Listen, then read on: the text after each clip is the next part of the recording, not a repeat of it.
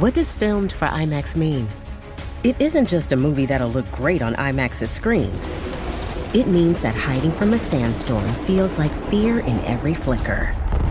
And every triumph is felt in every sound wave. And the things we've only imagined, you can truly experience those too. That's what filmed for IMAX means. Get tickets to experience Dune Part 2 now and IMAX's exclusive expanded aspect ratio.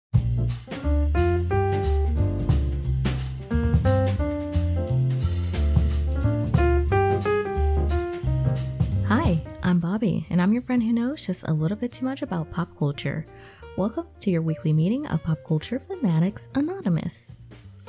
The spooky season brings about a celebration of all of our favorite horror icons Freddy, Jason, Frankenstein, the other mother from Coraline, Mr. Mondavarious from the live action Scooby Doo movie. You know, horror icons.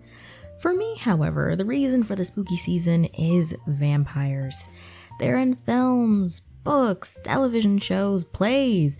Vampires are everywhere, and I simply gobble it up every single time. But I'm not the only one who loves vampires. A lot of us do. And what's not to like? They're mysterious, chaotic, alluring, and 9 times out of 10, very hot and sexy. And if you take a look around, we're right smack dab in the middle of a vampire media renaissance. That includes this year's release of The Invitation in theaters and the premiere of Anne Rice's Interview with a Vampire series on AMC. And trust me, we will be talking about both of those in extensive, grueling detail. Our love affair with the vampire has gone on for centuries, and we come in contact with them in a plethora of TV shows and movies. And this week, we're taking a look at some of the most iconic pieces of vampire media and getting to the root of why we're so enamored by them. And you may have noticed that there is a part one at the end of the title of this week's episode, and that's simply because the pop culture obsession with the vampire is far too big to fit into just one episode. So consider this part one, and next week we're going to pick it up with part two, and part two might have a couple of surprises that you might not be expecting. So, it's all vampires all the time until Halloween here at the Afternoon Special podcast. So, if that sounds good to you, let's get started. So, before we sink our teeth, pun intended, into vampires in contemporary times, we've got to go a little bit farther back and answer the question of where they come from in the first place. And we find that answer to that question in the 15th century with one Vlad the Impaler. Vlad the Impaler was Prince of Wallachia, which would soon become modern day Romania, and he was known to be a pretty bloodthirsty and vicious ruler. Now, old Vlad wasn't seducing peasants in dark alleys and draining their blood. No, he was a little bit more direct. There are estimates that Vlad was responsible for over 80,000 deaths by impaling during his reign. A 2021 National Geographic article about him sums up things pretty well. Quote, Vlad III's cruelty was real, but his reputation as a villain spread through 15th century Europe thanks to the printing press, whose rise coincided with his reign. Propagandist pamphlets written by his enemies became bestsellers. Centuries later, the sinister reputation of Vlad the Impaler took on new life when Stoker came across the name Dracula in an old history book, learning that it could also mean devil in Wallachia, and gave the name to his fictional vampire. Now, the Stoker mentioned in that quote is Irish author Bram Stoker, the person responsible for Dracula. Yeah, Vlad the Impaler inspired Dracula, which is often considered a very foundational text for most vampire media. Flying forward, the film and TV journey of the vampire begins with a long line of silent films, with the first showing of the vampire on screen being 1909's Vampire of the Coast and 1931's Dracula in the era of the talkies. Nosferatu and Dracula are two films that were pretty influential in establishing the ever changing lore of the vampire, which included sleeping in coffins. And they were a part of the first crop of horror movies and aided in inventing the movie monster. The credit of creating the movie Monster really does go to Universal, and I think that might have to be like a TikTok video or a newsletter at a later date because it's really, really fascinating. As the decades went on, the vampire continued to evolve in film and television, and in the 70s and 80s, we began to see the vampire break out of its shell and dip into other genres, like in the teen horror flick The Lost Boys, and even appearing on Sesame Street with Count Von Count. The 80s especially found the vampire straddled between scary and sexy. We hadn't quite fallen head over heels for them yet. They were still objects of fear versus objects of affection for us. And then in the 90s slash 2000s, vampires got sexy. A major part of vampire lore is their ability to seduce their prey. The 90s slash 2000s vampires cranked that up to an 11, especially the Anne Rice vampires seen in 1994's Interview with a Vampire and 2002's Queen of the Damned, who were alluring, powerful, and very, very hot. I'd like to take a, a brief tangent to to tell you a story um, about this era of vampires and uh, how I kind of got into a bit of a, a, spat with someone on Twitter about it. So, um, if you follow me on Twitter, this number one, this episode comes as absolutely no surprise. Um, I have been talking at nauseum about vampires um, since forever. I've been talking about them quite a bit. I think it started when I saw the invitation um, which like I said, we'll get to that a little bit later. Um, but then it, it just it cranked it up when Interview with the Vampire, the television series, which again we will talk about later, premiered officially. So needless to say, I do love vampires. But I got into a spat with someone on Twitter because I mentioned that like, oh, like I I'm a hot vampire enthusiast. I think someone was asking for my thoughts on like there's a new Nosferatu um, you know, at re reimagining, a readaptation, a new version of the film coming out. And uh, I think they cast Bill Skarsgård in it. And I was like, oh, you know, I'm kind of I'm much more of a, a bigger fan of his brother's vampire kind of filmography or, you know, like showography than than him um because he you know has only kind of played scary monsters. Like he is he is pennywise. He is it you know what i mean? Um so i was like ah, i don't necessarily know if nosferatu is going to be kind of up my alley with you know fitting the hot vampire enthusiast criteria you know? And someone who i did not know um like came out of nowhere and was just like why do vampires have to be hot for you to care about them? And i was like I mean, I I grew up with Anne Rice vampires and, and Twilight. Like vampires have only been hot to me. Like they've they've never been like scary to me because I've only kind of grown up grown up in an era where they were supposed to be objects of affection, like objects of desire and lust. Like obviously, yeah, like I don't know, I'm a fan of hot people. I don't feel like that's a controversial statement, but I digress. But they kind of went back and forth with me for a while and were just saying like, yeah, like you're you're missing out on vampires if you're only limiting yourself to the hot ones. And I was like, yeah. Okay, I'll take that, I guess. Like I'm like I I I think that there was a twinge of them trying to guilt me into feeling bad for only liking this subsect of monsters, but I'm like, no, I like hot people. That is i just do. I'm a hot person enthusiast like you know burn me at the stake for that controversial opinion. But um yeah i like hot people and i like hot vampires. And i'm gonna get into it later but part of the allure of vampires is their is their sensuality it's their sexuality. Like vampires are inherently sexual creatures you know? And i don't feel like again it's that controversial of an opinion to only like the hot ones but you know what Guys, if me saying that I am a, va- a hot vampire enthusiast makes you think differently of me, I I get it. I get it. I really do. I I will take that one on the chin. I've made my mistakes. I'm not perfect. And I hope that you will accept me for who I am. Thank you so much.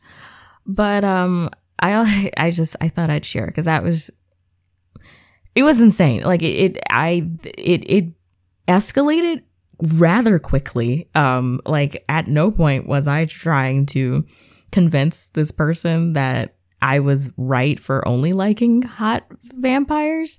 Um, and at one point I was just like, yeah, I mean, vampires are like kind of inherently sexy. Like that's kind of the point of them. Um, and I don't feel like that's too controversial of a thing to say. And they were just like, yeah, I can't be bothered to argue with you. And I'm like, well, good thing I wasn't arguing with you. like this seems incredibly one sided at this point, but you know what? To each its own, do your thing, superstar. But uh, yeah, that was very strange. It was a very strange interaction. And it's truly no hard feelings. Like, I get it. Like, there's plenty of vampire lore out there um, where it's not like t- totally centered in the vampire being an incredibly attractive person, but I just enjoy the hot ones. I'm sorry. Anyways, we move on. Um, but I want to take another, a little brief tangent to talk about the Anne Rice vampires because they are very near and dear to me. Um, my my love affair with vampires began with her her world of of the undead. Um, I'm trying to remember where it all started. It probably was the 1994 interview with the vampire starring Thomas Cruise and Bradley Pitt.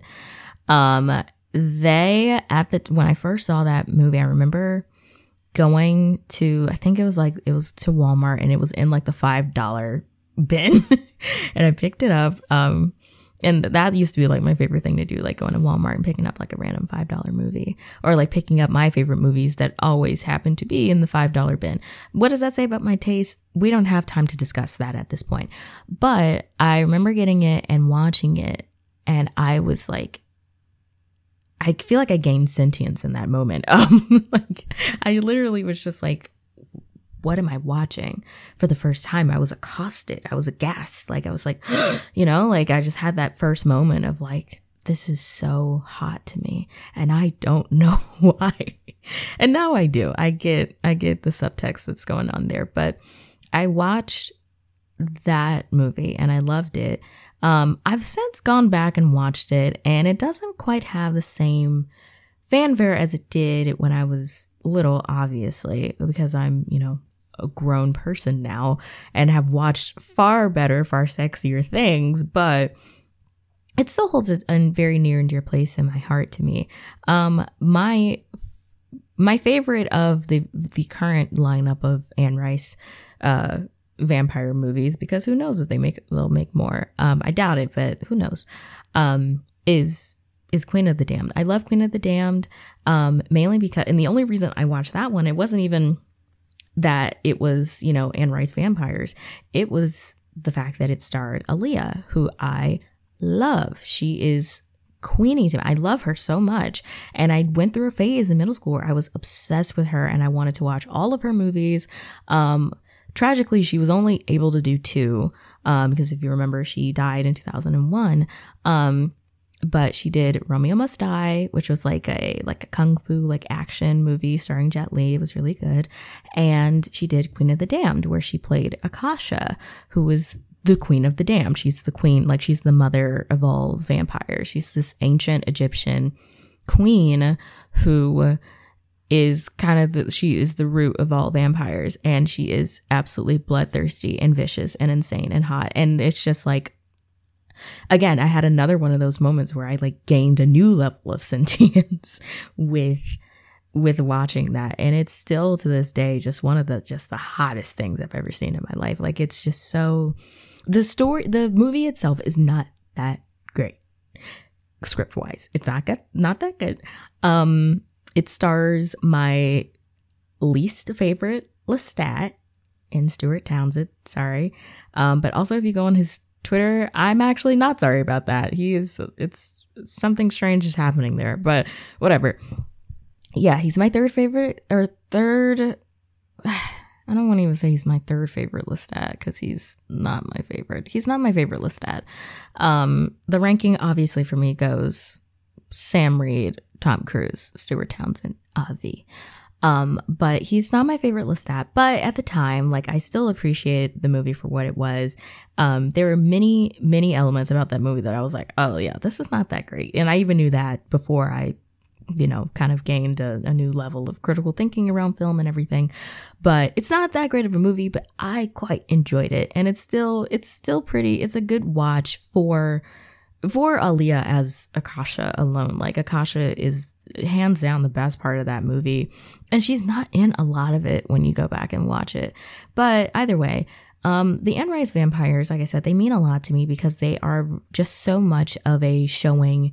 They're they're just a beautiful representation of what vampires are um, to us in in society. Vampires are mirrors to humanity. They are kind of a reflection of us, and that's with any.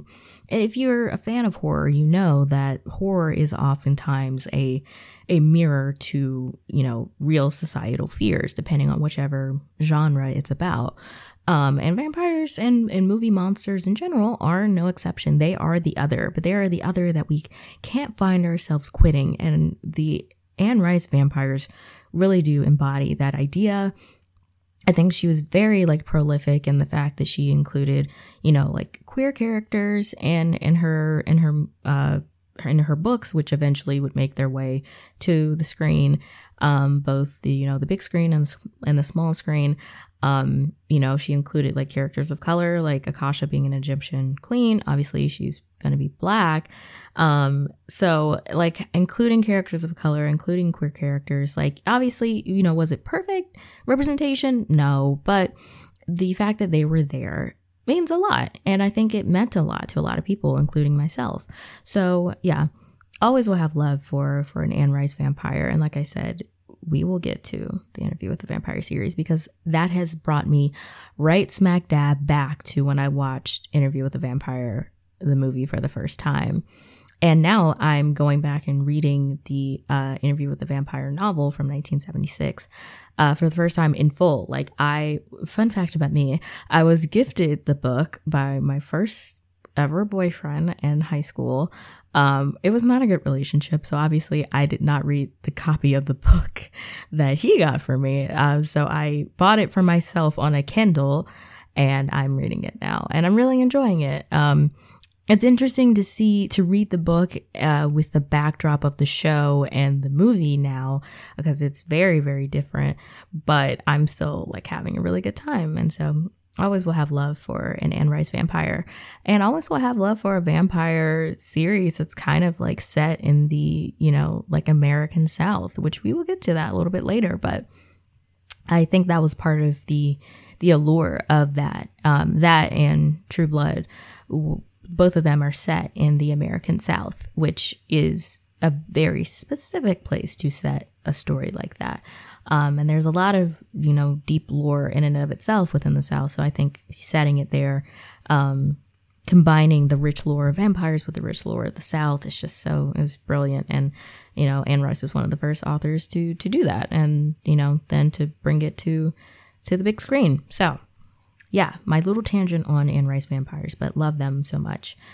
So, obviously, after Interview with a Vampire, Queen of the Damned, you know, during this time we also obviously got movies like Blade and everything like that. But I think the next and most prominent, perhaps, showing of the vampire in film specifically was uh 2008's Twilight. I mean, I, what what could be said that hasn't already been said about Twilight? Twilight could be credited with causing a vampire renaissance, and we were able to reassess our decades long affair with the vampire from being something to fear to being something to lust after, or even in some cases, aspire to.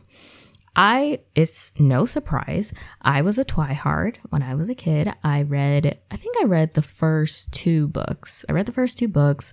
I've seen all the movies. I've seen New Moon multiple times. I remember going to the theater and watching that multiple times. Like, it was a happening for me. And fun fact, another fun fact, I'm sharing a lot of things about myself this episode because vampires were crucial to my my development, my growth and development as a young woman.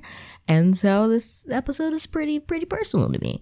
But for so many years of my life, from, uh, oh gosh, from maybe beginning of middle school to well into high school, probably like junior year of high school, I had two posters in my room, just two. I was never a lining my entire wall with posters type of person.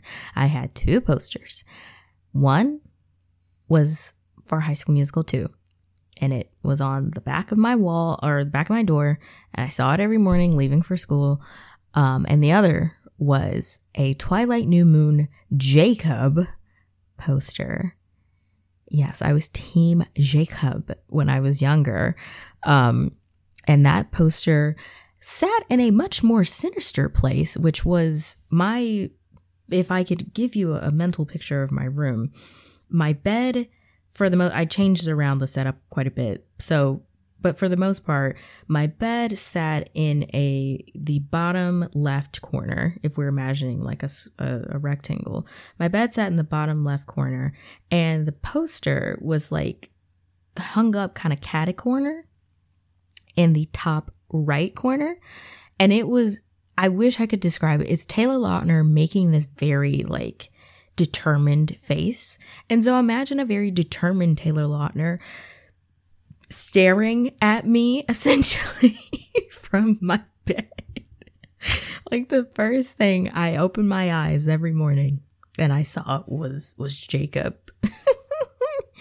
was Jacob just staring back at back at me every single morning, every single morning without fail. And I think it might have been like well into junior year of high school where I was like, I should take this down. Um, and I did, but it it was it was up there for a long time. Like it stayed up there for quite a while. So I I like Twilight quite a bit, and it's weird that I'm in in going back and recalling my time as a Twihard.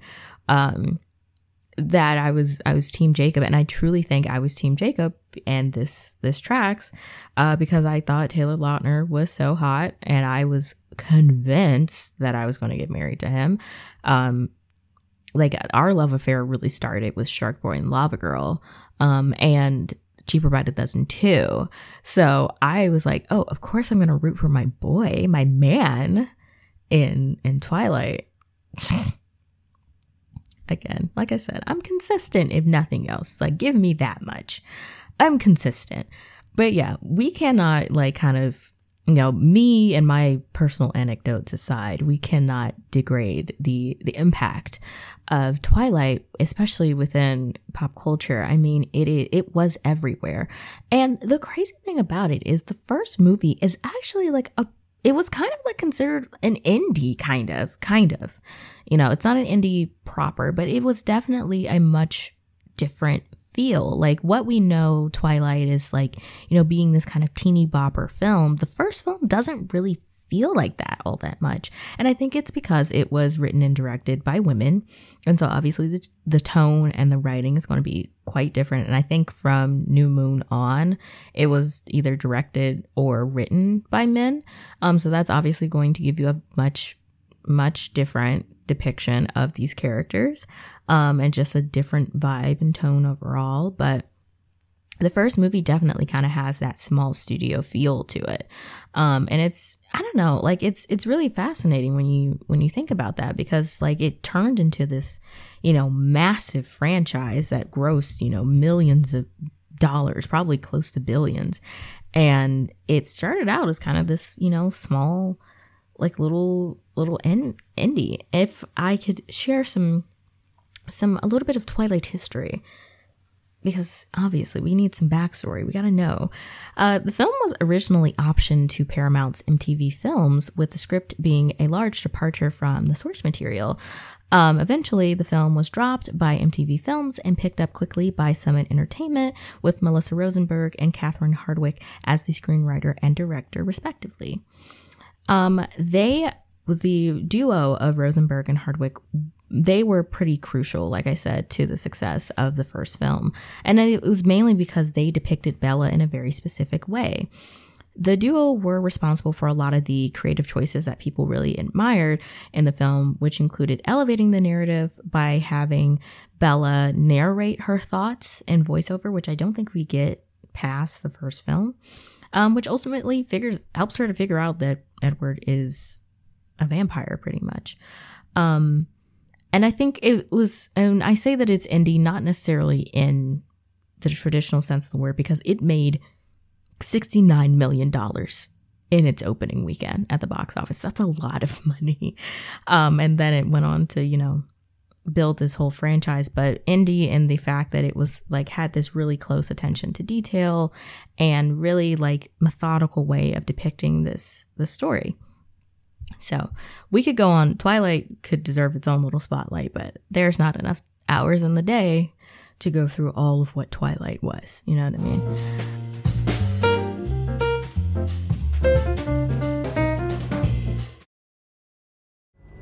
Pulling up to Mickey D's just for drinks? Oh, yeah, that's me. Nothing extra, just perfection and a straw. Coming in hot for the coldest cups on the block. Because there are drinks, then there are drinks from McDonald's. Mix things up with any size lemonade or sweet tea for $1.49. Perfect with our classic fries. Price and participation may vary, cannot be combined with any other offer. Ba da ba ba ba. $5,000. That's the average amount of money people in the U.S. are now spending on gas in a year. Five grand. That's crazy. If you drive, you have to download Upside, the free app that gives you cash back every time you get gas. That's right. You can earn real cash back with Upside just by buying the gas you're already buying. You can literally start earning cash back today. I use Upside every time I fill up, and I've already made around two, three hundred dollars. You're putting gas in your car anyway. Why not get real cash back? If you like free money, download Upside. I'm saving the cash I earn from using Upside to help pay for a vacation later this year. Download the free Upside app now to earn cash back every time you buy gas. Use promo code SAVE to get an extra 25 cents per gallon on your first tank. You can cash out anytime right to your bank, PayPal, or a gift card for Amazon and other brands. Just download the free Upside app and use promo code SAVE for a 25 cents per gallon bonus on your first tank. That's code SAVE for a 25 cents per gallon bonus. Around this time, also, vampire television had a really big boom in the late 90s and early 2000s, obviously coinciding with the resurgence in vampire films. And shockingly, the television resurgence of the vampire began with a show about a vampire killer, aka Buffy the Vampire Slayer, starring Light of My Life, Sarah Michelle Gellar. Shows like Buffy the Vampire Slayer were influential in expanding the lore of the vampire, which included those who sought out to destroy them, and it helped to popularize the supernatural genre as a whole. During this time, vampires also began to dominate the teen slash 20 somethings audience with shows like The Vampire Diaries, The Originals, and my personal favorite, True Blood. These shows showed a softer and more sensual side of the vampire, and they did it often by having a human love interest be involved in the story that could also serve as an audience proxy. And they managed to also make their audience proxies, aka their main characters and the human love interest, the most annoying people on the planet. Yes, I'm talking about Sookie Stackhouse. And I need to take a second because I love True Blood. I love that show. That was probably the first piece of vampire media that I saw. Um, the show, watching Interview with the Vampire, came very quickly after I saw True Blood, but I remember I was in, I think, like maybe sixth grade, sixth, seventh grade. The internet is truly my oyster. It is just there at my disposal. What else is an impressionable middle schooler supposed to do than look up the sex scenes in True Blood? What else was I supposed to do? I, okay, sue me, right? But in doing that, also, I picked up the actual story and I began to watch it uh, again via clips on YouTube. That's how this is how prehistoric we're getting here. Um, this was before like copyright on YouTube was not as big of a thing, and people would just post just whole episodes uh, in parts on YouTube, whole episodes, whole movies. Like you could watch pretty much anything on YouTube at this point. Um, so that's how I began to watch the show. And then it wasn't until later that I realized that they were books. Um, by Charlaine Harris called the Vampire Va- the Southern Vampire Mysteries. Let's start with the bad and then we'll, we'll end with the good with True Blood. The bad. I have never felt a more visceral sense of annoyance that I have with the character of Sookie Stackhouse. Anna Paquin, I'm sorry, you're amazing. I love you. I hated Sookie. she was so annoying. Oh my god. Like when they, we talk about characters who kind of have that like main character syndrome, the characters who think everything in the world revolves around them and when they sneeze everyone must say bless you, like type of thing. Like that that type of character was Sookie.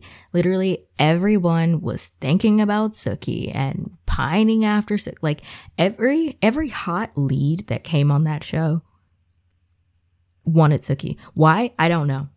I don't know. I don't know. And the whole like Bill and Sookie and Eric love triangle made me sick to my stomach. Made me sick, mainly because I wanted Eric for myself. Um, and truly, Bill and Sookie could have each other. Like I was so over them. Oh my gosh. But I digress. Anyways, True Blood is a show that was not perfect by any means, but it is a show that is so near and dear to my heart. I, it's the first, like I said, it's the first piece of vampire media that I remember just falling so like head over heels for. Um, and it was a lot more accessible to me than, you know, the movies. And it was nice to see the show that was kind of unfolding and every single week and I could kind of grow with it. Um, and I think I'm, I'm really due for a rewatch at this point. It's been a little while and I need to rewatch it. But like I said, it's a show that I I I adore and I love it so so much and it's so crucial to like vampires and pop culture and kind of the vibe there. Um but anyways, up until this point, television vampires were taken relatively seriously. And in recent times, we've begun to poke a little bit of fun at our favorite vamps with series like what we do in the shadows. What We Do in the Shadows is one of my absolute favorite pieces of vampire television uh, because it respects that vampires are sensual monsters while showing them being absolute idiots too. It is such a good show. Um, it's on FX. It is a very weird show. Like how it started out in season one, and I would dare I say season two, is nothing like it is now. I think it's just wrapped up season four. Um, it is a very weird show you kind of have to just you just have to take it in. It's just one of those shows where you're just like, okay, I just have to I'm on the journey. I just have to I have to go with the flow, you know? Like it, it's it really is one of those um one of those shows. And it's like a mockumentary style show, which is one of my favorite styles of, of shows ever. So a mockumentary starring vampires, I'm in, obviously. Like I'm very much in. Um, it's based off of a movie of the same name, what, We Do in the Shadows, uh, by Taika Waititi and Jemaine Clements. And Jemaine Clements, I think he is like the creator of What We Do in the Shadows, the TV show. Um, and it's a it's a really phenomenal show. It kind of also brings in a bit of it, it's kind of a hodgepodge of a show where you have you know the focus on the vampires and their their powers and they're these incredibly powerful beings but like i said they're also absolute idiots um, they introduce for me the concept of familiars which i wasn't all that familiar no pun intended, with. Um, so the idea of familiars in the character of Guillermo, um, and they kind of just, it just feels like a fun celebration of vampire media all wrapped up into a show. Like it's a comedic celebration of all things vampires, both the serious and the very silly. And it just feels like it straddles that line uh, so, so well. So if you haven't watched What We Do in the Shadows, highly, highly, highly recommend it. But that also brings us into the other side of the coin with vampire television in the current landscape. Um, and what I mean by that is like the currently airing landscape, which is two shows are on air right now that have to do with vampires. Like I said, there we are in a vampire renaissance, people. So, of course, we have Peacock's Vampire Academy, which is based off of a novel. All of these vampire shows, nine times out of 10, vampire shows, vampire movies, they are coming from a, a book, a book series, probably. Um, there, I forgot. Oh my gosh, I almost forgot to mention. Um, like I with when I was talking about the films, The Invitation, um, which came out this year, starring um Thomas Doherty and Nathalie Emmanuel. I was recommended this. My my friend, my mutual, uh, Megan, aka J Stoops, she texted me and she was just like, Bobbi, you need to go see the invitation. And I was like, okay, yeah, like I'll, I'll go check it out. Um, and she was just like, no, like it's, you know, it's like if I saw this when I was 15, I would gobble this up. Like it's, you know, it's about like vampires and stuff, which I didn't know that. Um, the, the marketing of that film, questionable at best, uh, because I had no idea that it was about vampires. And so I went to go see it. Um, got myself a ticket. I was the only person in in the theater besides like a couple that came in. Um, it was like some teenagers, so obviously they were not there to watch the movie, clearly. So it was me by myself pretty much. And I sat there and I started watching this movie and I was like, oh my God, this is going to be my personality for a long time, isn't it? And it did. It became my personality instantaneously. I think when the credits started to roll, I was like, wow, okay, yeah, I'm in it. I'm in it now. And the way that I know that I have been enamored fully by a story is well, you know that feeling when you walk out of a movie theater and you feel like you're you're like a character in the movie like your your body is still there in the world of the story. That is how i felt. And i have not felt that feeling in a very long time. I watch a lot of movies and tv especially now you know part of my job or whatever but i watch a lot of things now and i don't always walk away feeling that way like there are plenty of things that i truly enjoyed and I can say like, oh, I really love this, and you know, I walked away, but I it had been a couple a couple of months and since I felt that visceral of an emotional reaction to something. I think the last thing might have been um, everything everywhere all at once, which was a, a very emotional response, but it, I didn't feel like I was in the world of the movie. It just got me emotionally. But this was the first time that I had that feeling of like, I'm still in the movie. Like, I'm a character in the movie. Like, that whole vibe. And it was, I think that was just really important to me because I don't know, like, that is such a, such a lightning in a bottle feeling. You don't always get it with every single movie that you watch, even the ones that you really enjoy. You don't always, you know, receive that that feeling. So i i really sat in that and i really enjoyed it. Um i was in la two or three weeks ago and I met up with some of my my my TikTok mutuals. Um and I we all like met up for the first time at Universal City Walk at Universal Studios Hollywood. And I was we were eating dinner and I was just like, "Oh, you guys like want to go see a movie?" And they were like, "Yeah, sure." Um and I was like, "Well, the invitation is playing." And they all knew that I love the invitation. So they um very sweetly agreed to go and watch the invitation with me. They, for whatever reason, this was a very packed showing of the invitation. Um, I don't know why, but we were only able to grab seats in the very first row. So we were like right up on the screen and everything looked distorted and crazy, but I still had a, a very fun time. Laddering back to what I was talking about, um, we're we're definitely in kind of the the present day of having, you know, multiple vampire TV shows on. And we have, like I said, Peacock has Vampire Academy, which is based off of a book. And my all time personal favorite right now, like it is, talk about a visceral emotional reaction.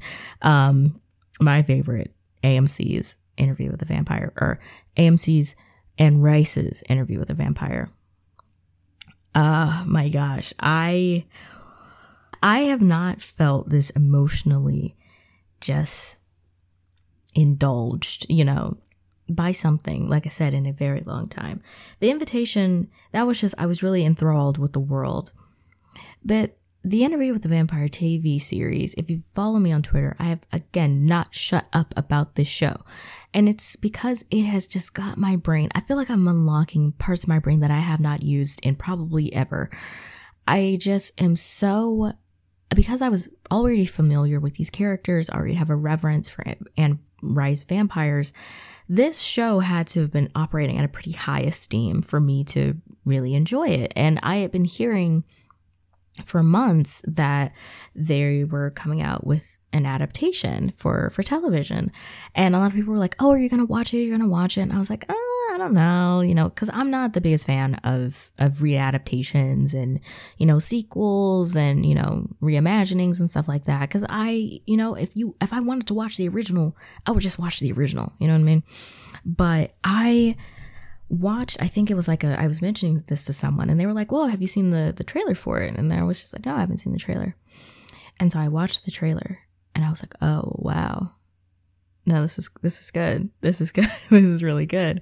And so I waited with bated breath to watch the first episode and I watched it and I was floored. Not only is it just a really good adaptation. But my gosh, that that pilot was one of the best pilots I've ever seen. Like it is so it's so tight. It's so well done. Like you get everything in one one fail swoop. Like it is just incredibly well done.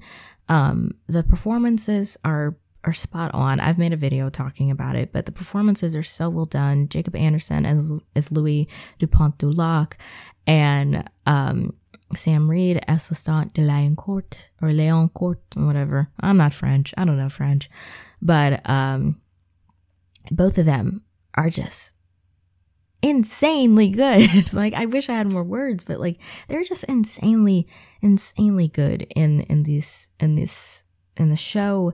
And it's like I said, it's characters that I'm very familiar with and that I enjoy, but it's kind of their versions and iterations of it have breathed new life. Like they've given just new life into this into this world. And i think it is perfectly straddling between you know paying you know tribute and homage to the book. There are things in the show that are not in the movie but are in the book.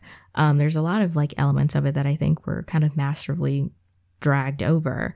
Um, so like i said it pays homage to the original novel from 1976 but it contempt like it really contextualizes it for a modern audience, even though a lot of the time that we spend in the show is, you know, straddled between 2022 and like 1910, 1920, 1930. Um, and I think they do that mainly with the the casting of of a black man as Louis, because uh, if you remember, Louis is white in the novel and he's white in the movie because he's played by Brad Pitt and he's also a slave owner in the in the book and in the movie. So the way that they not f- fix it but the way that they change it is having louis be this he's a black man in 1910s new orleans. And when i say that i don't mean that they just like made him black and they were just like well no need to worry about that slavery bit anymore. We're good. No they actually like they cast a black man and then go the extra mile of, hey, we're going to address his blackness within the context of the show. And then on top of that, honoring the queer roots of the original novel. Um, because if you don't know, Lestat and and Louis are very much in a relationship. Is it a healthy one? No, but they're in one. Um, and they honor that in the show. So this is a black queer man in 1910s New Orleans who comes into this new sense of power via vampirism. And it is so masterful to watch how they are dealing with that. Like Lestat obviously is this like he's this French, you know, white man who's this, you know, hundreds year old vampire. Um and a lot of things he doesn't see the same way as as as Louis. And it comes up in their dynamic. They're an interracial you know queer relationship in this time where a lot of that might have been taboo. Um, but I think this is also where location plays a big role too because they're in New Orleans specifically this very specific district um, around this time called Storyville which was kind of like this I think 40 block land where you kind of anything goes you know, it was kind of an anything goes area. It was almost like a red light district. And it's actually really, really interesting. Um, I highly recommend looking it up because um, it has a very rich and deep history that just not a lot of people know about. So, adding all those elements into this show and then presenting it while like paying tribute to the original text is not an easy thing to do, but they are managing to do it and do it well um, at the time of this recording, the uh, fourth episode of the show has come out, and that is when we meet Claudia. If you remember, Claudia was played by Kirsten Dunst in the 1994 version, um, and she is, I think, maybe like 10 or 11 in that version. And in the book, she's five, which is a lot, uh, especially when you consider that she has a romantic relationship, kind of, sort of, with Louis, and it's weird. It's weird. But the show does a good job of portraying the problem that Claudia has, which is she is a woman trapped in a child's body. She gets turned in the show. She's, uh, I think, 14, and she gets turned when she's 14. So her body will remain that of a 14 year old. But as she goes on, she her mind and her spirit and her soul get older. So she becomes a woman and she's trapped in this, you know, teenage body. And so they deal with that in a really just like I think poignant way. And I think the way that um, Bailey Bass is who plays Claudia in the television version, and she is so good. Like I watched the episode and I was just like, whoa. You know, like you know, you just ever see a performance, you're just like, wow, that that was I'm I'm speechless. I'm I'm shocked. And I knew it was good because she made me really care about Claudia the character for the first time ever. Like I'm reading the book now. I saw the the 1994 film and I liked Claudia because she was played by Kirsten Dunst. It's not that I like Claudia. I like Kirsten Dunst. But this is the first time that I've like seen a character that I've met so many times before and I finally met a version of her that I really enjoyed.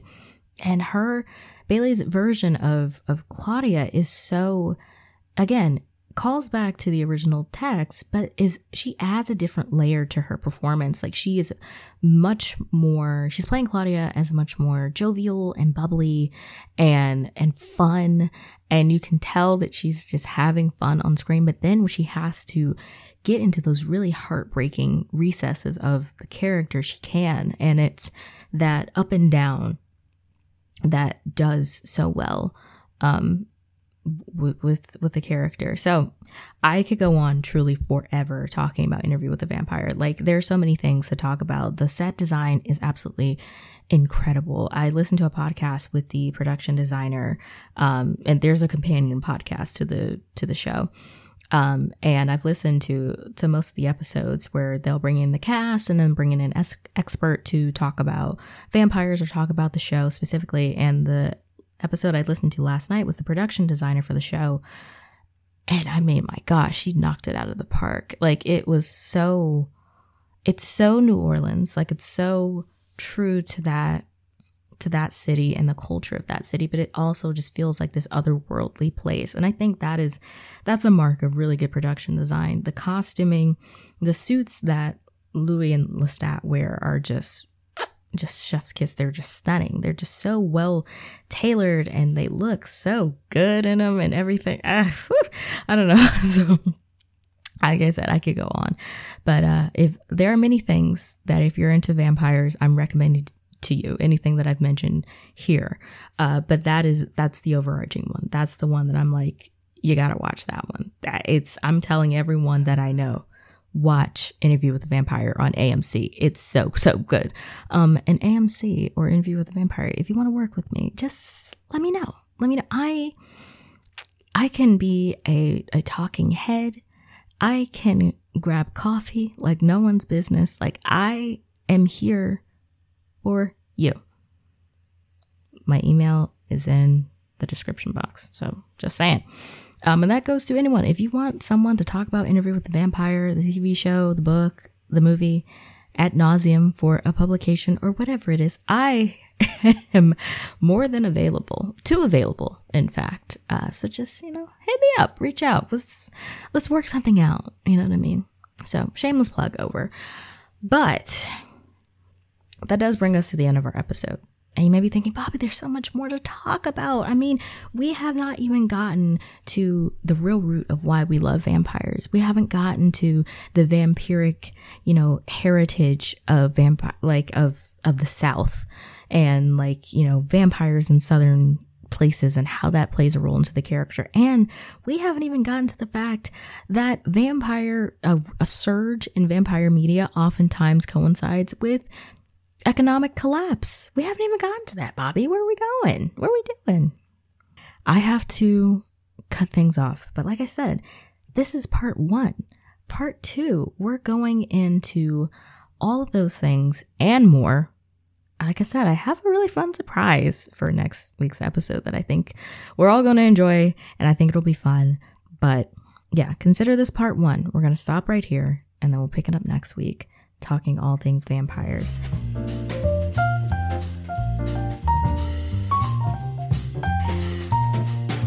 I hope you enjoyed this week's episode, Afternooners. If you don't know, The Afternooners is my name for all of us. So if you made it to the end of this episode, congratulations.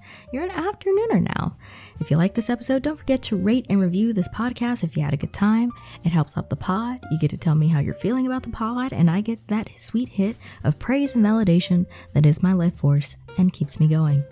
If you want to know where else to find me on the internet, you can find me at the Afternoon Special on TikTok or Instagram or over on Twitter at Hi, I'm Bobbi, where I am ranting about vampires 24 7. And if you're thinking, Bobbi, I need to watch every single vampire thing that you just recommended to me in this episode. See, I fully support that decision. And so I put all of that information for you in a description down below, just so you don't forget listening to quite a bit of music as I was doing this. And the thing that this episode is powered by is the same as last week. It's my vampire playlist. I linked it. Um, you can give it a little listen. I think it's pretty good. But um, it's again, Blood in the Wine is still what this episode is powered by. Blood in the Wine by Aurora. Uh, very, very good. And another song that I consistently forget the name of uh, because it's very, very long, but it's also a really good song. Uh, what is it? It is Beware the Jub Jub Bird and Shun, I think the From something. It's by Wonderland. Um, it's from the the album Wonderland. It's by Forgive Durden. That's the band name. So if you just look up Beware the Jub Jub Bird by Forgive Durden, I'm sure you're to find the song. It, but it's a really good song. Um, it's just a very long title. So yeah, this, this week's episode was powered by those two songs specifically. so I hope you enjoyed part one of this week's chat and that you'll join me again next week for part two of another pop culture deep dive. Later days, friends.